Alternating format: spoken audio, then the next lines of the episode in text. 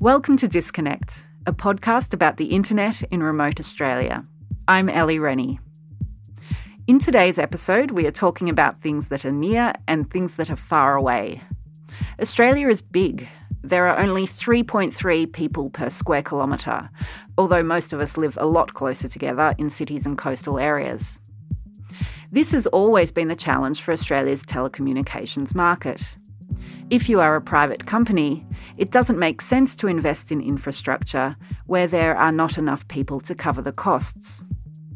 The National Broadband Network, or NBN, was created to fix this. The Commonwealth Government spent $50 billion in public funds to provide all Australians with broadband for a similar price, no matter where they live. The thing about the NBN is that you don't get to choose what type of connection you get. Your NBN internet service might be fibre optic cable, or you might get fixed wireless or satellite internet. In this episode, we have two different stories on the theme of near and far. First, we have a story from people living in a part of Alice Springs that can only get satellite internet despite fibre being available a few blocks away. In the second story, we hear about why the distance between the Earth and a satellite matters when it comes to the quality of internet connections.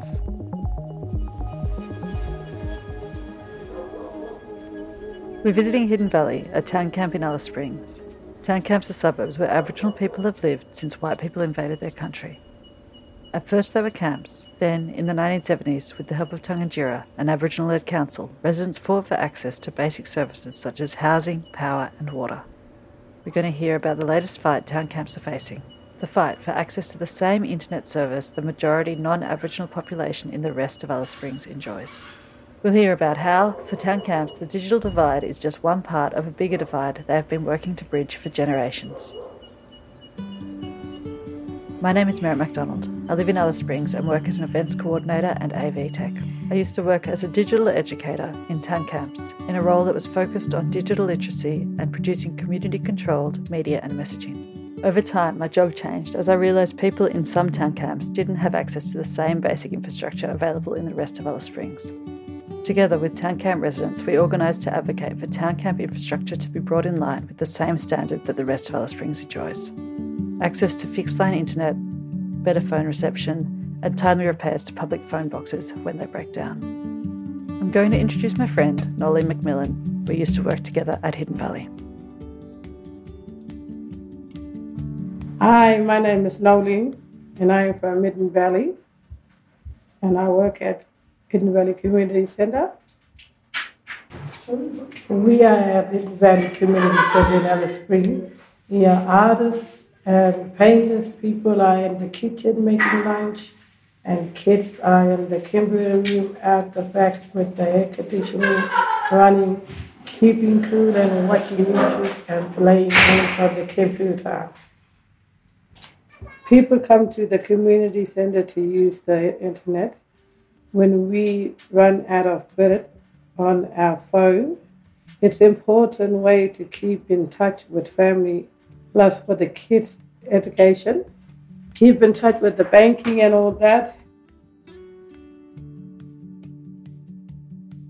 It is three years since Noeleen and I first raised the issue of telecommunications infrastructure in Hidden Valley with Telstra and NBN Co.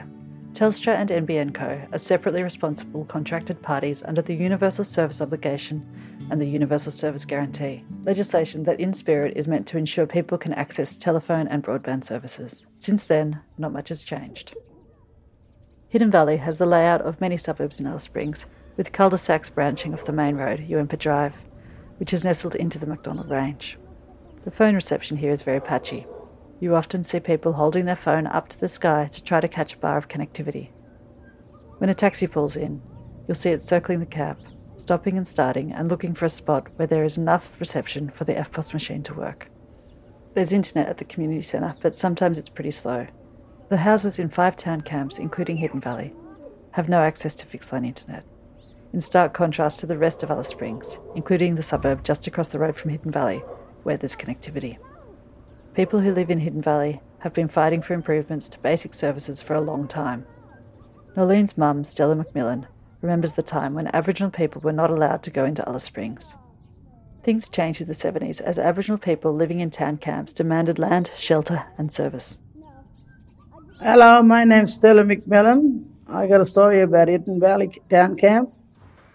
Uh, the other side of the Seal Desert Plain. We were there in the little tents in 1977 to 79. We moved here to where Hidden Valley is now. We used to stay in a big army tent when they were building these houses. Then, when they got together and made the name Tangentyere, our families here fought really hard to make town camps for Aboriginal people to live in. The Alice Springs area because this was a part of our land. My dad knows a bit of, about the here too. Hello, my name is Tim McNamara. I'm from Hermannsburg. It, it really changed when the first white men came to Australia. Mm-hmm. Settlers or sailors came into Central Australia and moved our people away. And they changed the rules, they changed everything. You know, the cattle station was the really first thing to do, but I think that was on the land. And Aboriginal people, some few Aboriginal people worked for them, like for Russian, like tea, sugar, you know, they were working, mm. working really hard in their mm. land, digging their own sacred ground, which they shouldn't be. It's from like from the beginning, the Aboriginal people were sharing the land, sharing this great big land of Australia. Colonisation brutally displaced Aboriginal people throughout the Central Desert. Aboriginal people were banned from Alice Springs Township, so many made new homes in town camps. Since then, those communities have been asking for the same infrastructure and services that are available in the rest of town. Tangentyere Council started in 1979. In Arrernte, Tangentyere means working together. These days, water and electric aren't the only service. People need to use the internet to do things like reporting to Centrelink, checking banks, balance, and education for kids. NBN Co, the agency responsible for connecting all Australians to broadband internet, says the NBN rollout is now complete in Alice Springs, but they didn't put any cables into Hidden Valley. Some town camps did get NBN fixed line internet, but Hidden Valley and other town camps like Kanta and Ndapa didn't get connected. It is up to NBN Co to decide which technology options are available in different communities. A spokesperson for NBN Co said, quote, NBN Co goes through a rigorous planning process to determine the best technology for each area. The determination is based on many factors, including the location of transit fibre, existing telecommunications infrastructure, expected timing, number of dwellings, and cost. These criteria are applied consistently to ensure the most prudent cost effective, and equitable deployment of the NBN nationally. Under this planning criteria, it was determined that Hidden Valley Town Camp was to be connected via NBN's satellite service. We asked Ampala Vanapillai Nimalathas, a professor of electrical and electronic engineering at the University of Melbourne, whether there was a difference in quality between satellite and cable internet. He said the main difference between the two technologies was speed. Yeah, so a satellite service at maximum, you're going to get 25 megabits per second downstream. And if you if there are um, 25 people sharing it, then each of them will get um, you know 25 megabits divided by 4 um, 20 so that's uh, what it is um, less than a megabit per second service. But if you're getting a fiber connection you can community center initially can sign up for a 100 megabit per second link uh, and that you know 20 people will now get at least 5 megabits per second. You know not concurrently eh, not everyone wants to use it but on, on average that's at minimum of that one. But in, in fact the, the demands of different people will be at different times and therefore each of them can enjoy much higher data rate to understand what this means here's a piece of really cheesy music. It's a 4 megabyte MP3 file, pretty small by today's standards. Now, here's how long it would take to download this piece of music on the average NBN connection. And here's how long it would take to download the same piece of music on the satellite connection at Hidden Valley.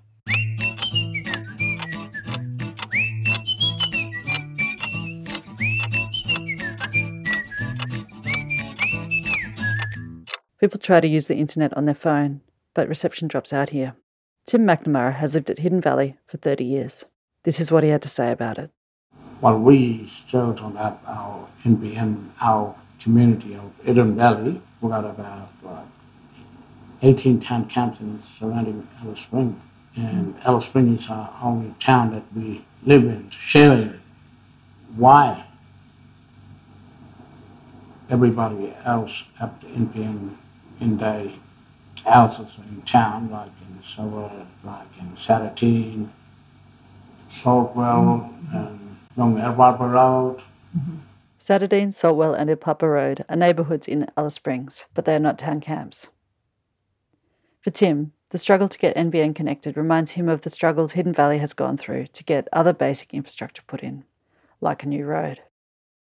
He says it feels like when the government wants something from him and his community, they say yes. But when the community wants a basic service, the government shuts the door. The government asks us to do business with the with to do some things like building up the roads in our own land. The government asks them to do this. We need to do this. We need to do this, and uh, we agree with that, and we say yes. The original owners say yes. We share the land with you. And when we ask what we need, he shut the door from us and never opened the door. We Aboriginal people, as like town counters, we're still in a circle, sitting around waiting for answer or waiting for something, somebody to come and say, "Oh, okay, we can do that. We next week, next week, next month, we'll do it."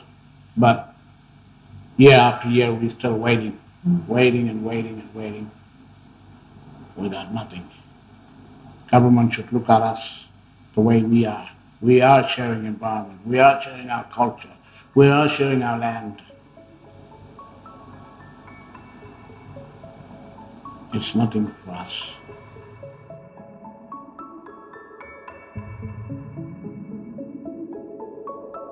Tim says an example of this was the 2007 intervention. Through the intervention, the federal government took control over Aboriginal land in the Northern Territory, including town camps, in return for what the then Indigenous Affairs Minister, Mal Brough, said would be a normalisation of services. This meant access to the same housing, telecommunications, and basic services most Australians expect. Any trust the community had for the government was badly damaged by the intervention. People are still living under the 40 year leases the government took out over their land, and they are still waiting for the services they say they were promised. It's all about this intervention that has been started in 2007. That government offer us a lease that they can take care of this land for like 40, 40 years lease. And government promised us uh, it's going to be like good safety house and will be like safer than before. They said everything's going to be all together as one in your community, what you need, what you want, when, where, to happen, tomorrow, or next day.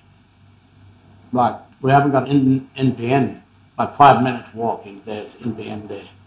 Some people, like kids, our kids have to walk to town to get reception for like phones. They have to go to the main place where there's uh, that's been town council library to access for things that they want from their phone. But in town camp, there's nothing. There's like black spot. If we have internet in our town camps, like Wi-Fi or internet to access somebody else, to our families, to our loved ones, you know, it's really important. We don't have to. It's like especially for our kids, you know, we, we're still asking government to listen what we need. Like we share our land, culture, environment, and we don't get nothing. Part of the puzzle is that there are different technologies that can be used for broadband internet. Normally, NBN Co would send an internet signal down a cable that is used for telephones or TV. But if that cable is too old or too long, there's another option called fixed wireless. Fixed wireless means NBN Co would have to spend more money on building a tower that can send signal to lots of houses at once. At Hidden Valley, you can't connect your house to fixed line internet because there are no cables here. But you can get satellite internet if you want it and have enough money. On a satellite connection, it costs $70 a month for 50 gig download, plus some unmetered content compared to $60 a month for the cheapest fixed line unlimited data package available in the suburb next door and is at least half the speed. In Melbourne, you can get unlimited data at much faster speeds for only 50 bucks a month.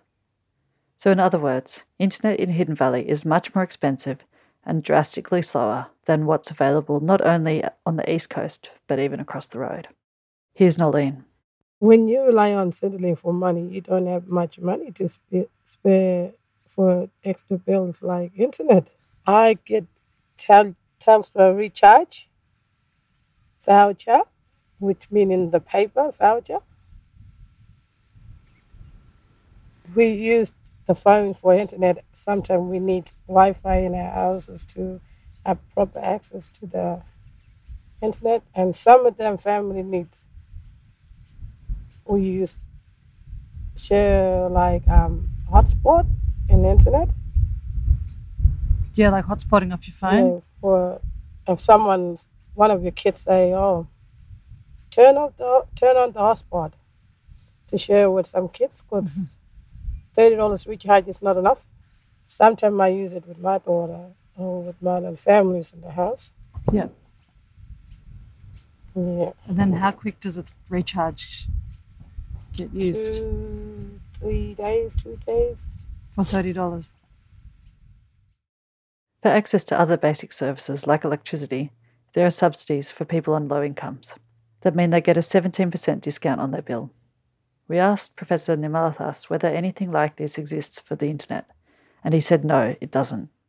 That's a, a question in, in, in what, I, what I was referring earlier unequitable um, access when the community or a, a particular uh, disadvantaged part of our society wants to access broadband and they have no economic means of meeting that at the market rates. Does that is that is that an acceptable thing for us to say? Sorry, that's the market rate that you have to pay. I think Australia needs to do better than that, and then we have persistent uh, or persistent or at least continuously widening gap between Indigenous Australians and Australians, and therefore there is an urgency for us to address the broadband divide because that that simply exacerbates the existing divides. Um, so I think there is a case for a broadband subsidy or a subsidized broadband plans for these communities, which are already lacking significant connectivity issue and already um, disadvantaged in a number of uh, areas. And, and that should be seen as a community development part rather than an individual person you know deciding to choose a particular broadband plan. Um, so i think there needs to be a different social welfare or community development mindset driven policies that sets a different price point for these type of services The Australian Government has recently signed a new legislation called the Universal Service Guarantee, which operates alongside the Universal Service Obligation. The Universal Service Obligation is supposed to make telephone services accessible for everyone. Similarly, the Universal Service Guarantee intends to make the internet accessible for everyone. We wanted to find out what it does and whether it will help people access the internet. So the Universal Service Obligation's been in Australia for uh, a number of decades now.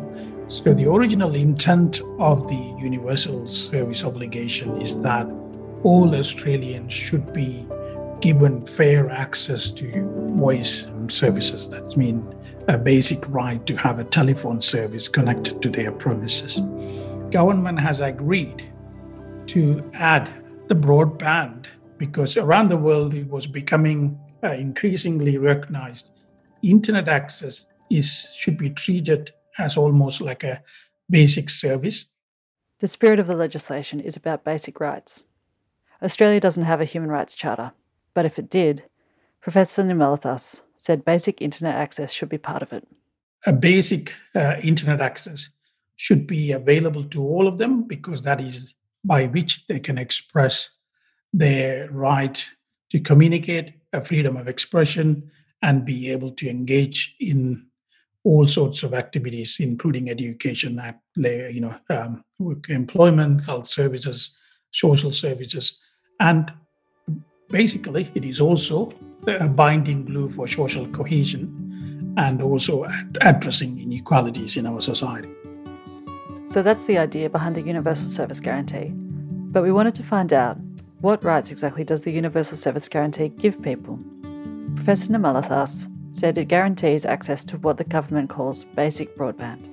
That means 25 megabits per second download and 5 megabits per second upload. That's a pretty slow connection, but it's the minimum that you'd get if you had a satellite or any other broadband connection. So the Universal Service Guarantee promises internet, but not necessarily good internet. And satellite internet would be a lot more expensive without the government funded NBN. What it doesn't guarantee is it doesn't allow people to decide what kind of technology they will get, whether it'll be fibre, fixed wireless, or satellite. We asked Professor Nirmalathas what options there are to improve internet access in Hidden Valley and narrow the digital divide between Hidden Valley and other parts of Alice Springs. He said there are a few possibilities. I think they, they have now at least uh, two other technology options available to offer better service to that community. One is a fixed wireless, the other one is uh, fiber to the node. But given there's a, a presence of copper, uh, they, they should be able to um, upgrade that with very ease. Town camps aren't remote communities. They're right here in Alice Springs. The struggle to get telecommunications and digital access is because town camps have been left out of the development of infrastructure since day dot. As Noeleen and Tim have said, this undermines the health, education, and safety of town campers, as well as the reconciliation of Alice Springs. Universal service means that everyone gets equitable access to broadband and telephone services. Equitable access means there is a public responsibility to level the playing field by ensuring that the cost of engaging with the digital world is not prohibitive to anyone. Everything that we need, we all can share that together as white and black. This is our town. This is our home. From the beginning, we shared with the white man. This great big land was Australia. We should be even, sharing and caring, and together be one nation in Australia. That story from Hidden Valley was produced by Else Kennedy, Meret MacDonald, and Noeleen McMillan. Hidden Valley is not the only community struggling with connectivity. The same questions about satellite internet, fixed wireless, and other options are being discussed all over Australia, so we've invited someone with first hand experience to join us. Daniel Featherstone now works with me at RMIT University, but he once led a project to get internet into the Ngaanyatjarra lands in remote Western Australia and was later manager of First Nations Media Australia. Now he's a senior research fellow on the Digital Inclusion in Remote Indigenous Communities project. So I started as the manager of Ngaanyatjarra Media in 2001, living in Irrunytju community by the tri-state border of WA SA and NT. I was a filmmaker. I went out there with the aim of, you know, helping to get media production happening across the region, uh, and did some consultation with communities around the you know, around the region to find out what activities they wanted. And one of the main messages that came back was that people wanted a phone. And I went, oh, that's not really one of the things that I know much about. Daniel managed to get 200 households signed up for prepaid telephones in their homes, but was told they could only have 35 as there was no infrastructure to connect those phones. And the universal service obligation, which we heard about in the previous story, didn't extend to prepaid services. Now, when I first went to Irrunytju, I was told that there was fibre optic to the community and we should have really good internet. What I quickly found out was no, actually, the inter- internet was dial up on the old microwave phone system, um, which meant that I had a maximum of 9.6 kilobits per second to download my internet, my emails, uh, and so you can imagine how slow that was to access the internet.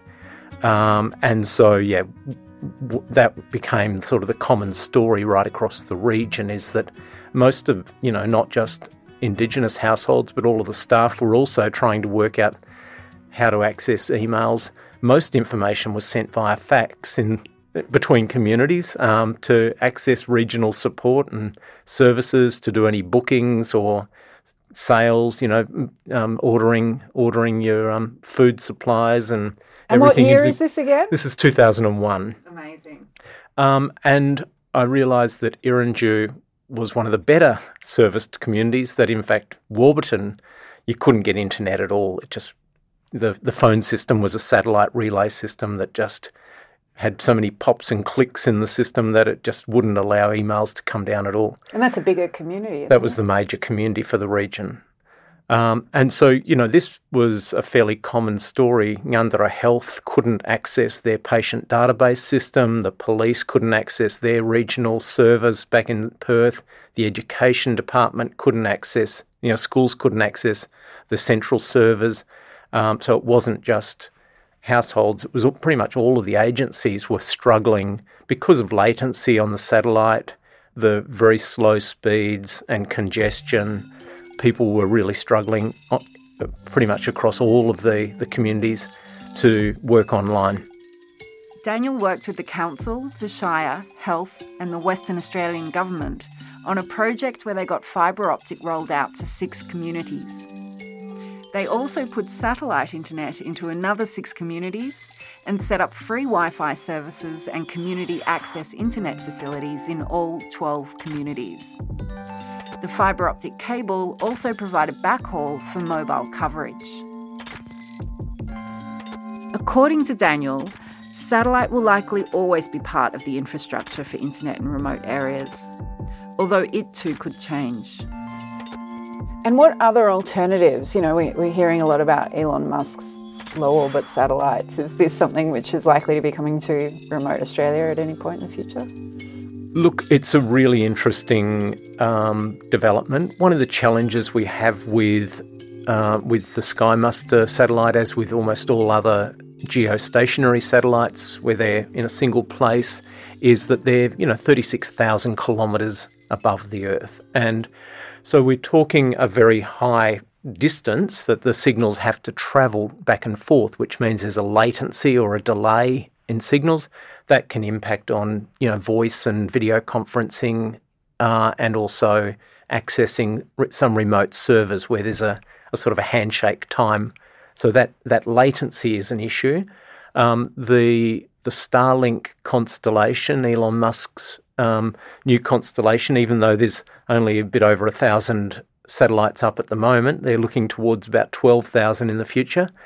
Um, so there's big gaps in the in the satellite constellation at the moment. But the height of those satellites above the Earth is about 550 kilometres. So the latency is significantly reduced.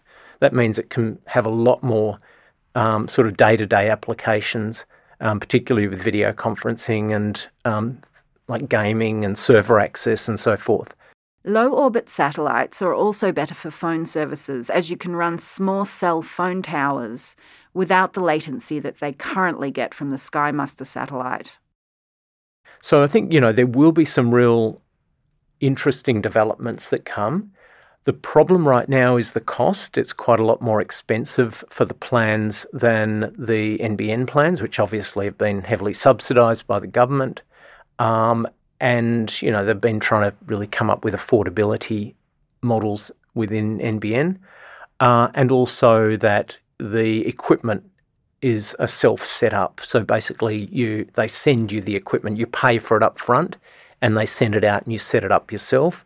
Um, whereas with NBN, they will send out a technician to set up the dish and, and make sure it's all working.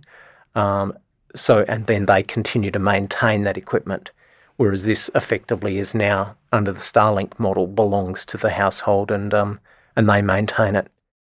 Telecommunications infrastructures are always evolving. The harder bit is ensuring that the products and services that work on top of these infrastructures don't exclude some people. So, you know, there will be challenges around around the, the technology itself, but I think, you know, there will be some potential in the future. You know, it may be that NBN might actually use a Starlink backhaul instead of a, a, a next generation SkyMuster. Who knows? You know, it's that's where the future might might look to um, outsourcing some of that satellite technology and focusing more on the on the ground service delivery. There's a rundown bar across the railroad tracks. Got a table for two away in the back